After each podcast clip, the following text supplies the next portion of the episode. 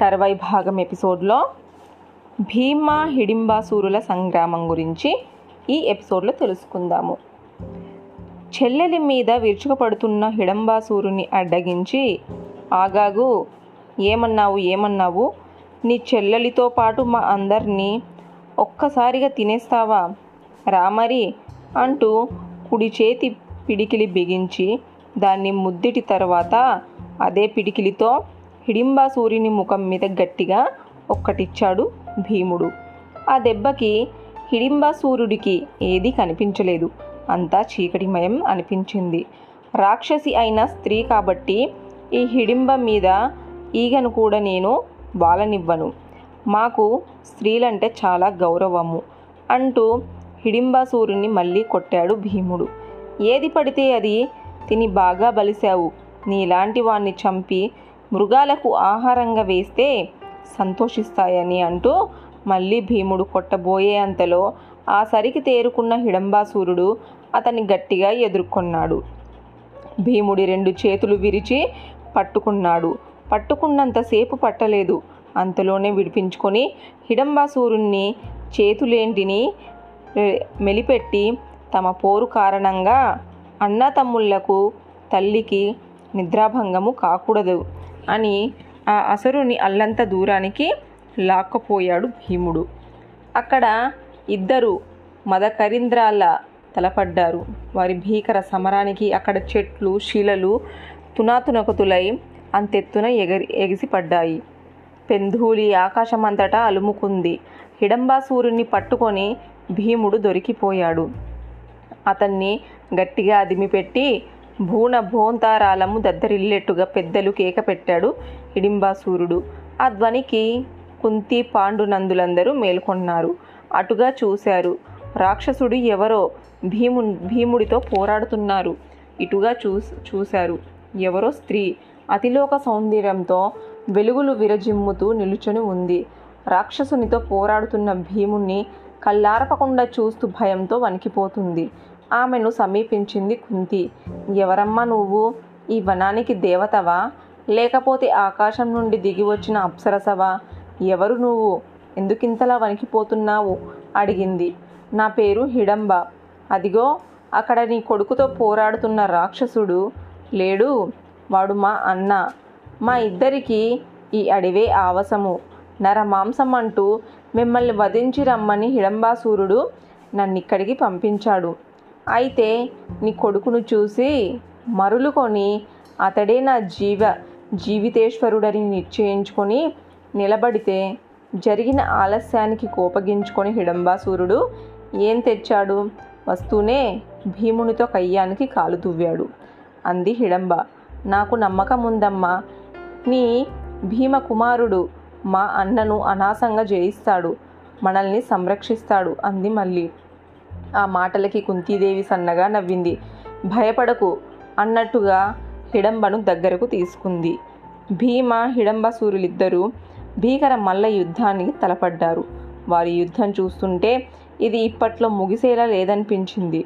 దాంతో అర్జునుడు భీమసేనుణ్ణి సమీపించి అన్నయ్య అదిగో తూర్పున సూర్యుడు ఉదయిస్తున్నాడు. రౌద్ర ముహూర్తాలతో రాక్షసులు అత్యంత శక్తివంతులే విజృంభించగలరు.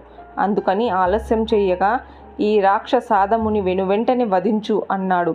సరే అన్నట్టుగా ఊహకందని రీతిలో హిడంబుని పాదాన్ని దొరకబుచ్చుకొని వాని గిరగిరా తిప్పాడు భీముడు.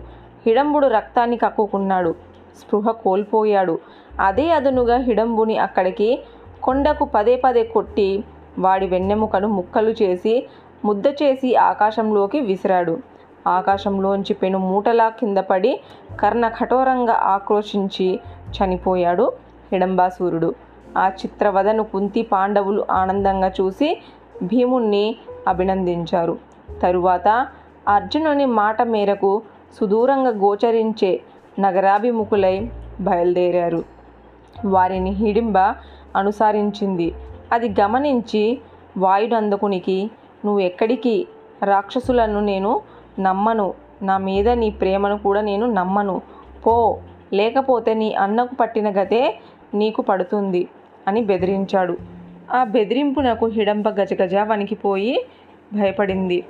ఆమె భయాన్ని గుర్తించిన ధర్మనందుడు తప్ప తమ్ముడు ఆవేశంలో ఆడది అని చూడకుండా మాట్లాడుతున్నావు. స్త్రీవధ మహాపాపము. అదలా ఉండగా రాక్షస స్త్రీ అయిన హిడింబిలో ఆ రాక్షస గుణాలు కనిపించడం లేదు. చాలా మంచిదానిలా కనిపిస్తుంది అన్నాడు భీముడితో. ధర్మనందుడు ఆ విధంగా మాట్లాడేసరికి హిడింబకు కొంచెం ధైర్యం కలిగింది.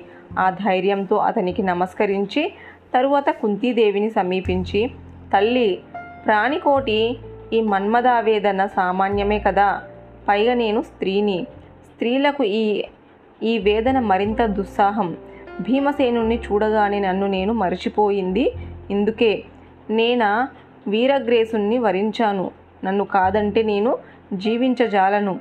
చెప్పండమ్మా నన్ను కరుణించమని మీ కుమారునికి చెప్పండి అని ప్రాధేయపడింది. నన్ను కరుణిస్తే మీ కోరికలన్నీ నేను నెరవేరుస్తాను. కావాలంటే మిమ్మల్ని అందరినీ కోరిన చోటుకు తీసుకుపోతాను అంది మళ్ళీ. నన్ను నమ్మండమ్మా నాకు భూత భవిష్యత్తు వర్తమానాలన్నీ నాకు తెలుసు. కావాలంటే చూడండి మీకో సంగతి చెబుతాను. కొద్ది దూరంలో మీకు ఒక సరోవరము కనిపిస్తుంది. దాని ఒడ్డున ఓ చెట్టు కూడా ఉంది. అక్కడ సరోవరము ఆ చెట్టు రెండు శాలిహోత్ర మహాముని తపశ్శక్తి వల్ల ఉద్భవించాయి. మీరు ఆ సరోవరంలో నీటిని తాకితే తాగితే ఆకలి దప్పికలు ఇక ఉద్భవించవు. అలాగే తాగితే ఆకలి దప్పికలు ఉద్భవించవు. అలాగే గట్టున ఉన్న చెట్టు నీడన విశ్రమిస్తే శీత వాత తాపి వర్షాది బాధలు ఉండవు. మీరిలాగే చేస్తారిప్పుడు. మీరు ఆ చెట్టు కింద విశ్రమించిన సమయంలో కృష్ణ దైవాపాయాన మహర్షి సమీపించి మీకు హితోపదేశం చేస్తారు అన్నది హిడంబ. ఆ మాటలకు కుంతి పాండ కుమారులు కడు సంతోషించారు. హిడంబను దగ్గరకు తీసుకొని భీమసేన నేను నీ అగ్రజుడు. మేము ఆజ్ఞాపించినట్టుగానే నువ్వు ప్రవర్తించాలి. అది ధర్మం కూడా. హిడింబ ఉత్తమ సాధ్వి. అందులో అనుమానము లేదు. పాండు మహీపతి వంశాభ్యులు కాంక్షించి నువ్వు ఈ మనోవరిని చేపట్టక తప్పదు అన్నది కుంతి. తప్పదన్నయ్యా అమ్మ అన్నల మాట కాదనకు అన్నారు అర్జునాదులు. హిడింబ కూడా దోసిలి పట్టి దీనంగా వేడుకోవడంతో సరే నీ ఇష్టమే నా ఇష్టము. అని హిడంబను చేపట్టేందుకు భీమసేనుడు అంగీకరించాడు. నా కుమారుడు నిన్ను ఒప్పుకున్నాడు. అయితే నువ్వు కూడా మా పద్ధతులు కొన్ని ఒప్పుకోవాలి. ఈనాటి నుంచి నువ్వు కులంగన మర్యాదలు అవలంబించి సదాచార పద్ధతులు అనుసరించాలి. పగటిపూట మీ ఇష్టము. నువ్వు మా భీమసేనుడు యథేచ్ఛగా విహరించి వినోదించవచ్చు. రాత్రైతే మాత్రము మీరిద్దరూ మా సమీపంలోనే ఉండాలి అన్నది కుంతి. ఆమె మాటకు అంగీకరించింది హిడంబ. అయితే ఓ కొడుకును కనేంత వరకు తాను హిడింబతో ఉండగలనని శపథం చేశాడు భీముడు. తరువాత తల్లితో పాటుగా పాండవేయులను శాలీపుత్ర మహోముని ఆశ్రమానికి చేరుకున్నాను. మరునాడు అక్కడ సరోవరంలో స్నాన సంధ్యలు ముగించుకొని మహర్షి సపర్యలు అందుకొని ఆ తరువాత అక్కడ చెట్టు నీడలో విశ్రమించి ఆకలి దాహం లేనివారై అద్భుత ఆనందాన్ని అనుభవించారు. తర్వాయి భాగం నెక్స్ట్ ఎపిసోడ్లో తెలుసుకుందాము.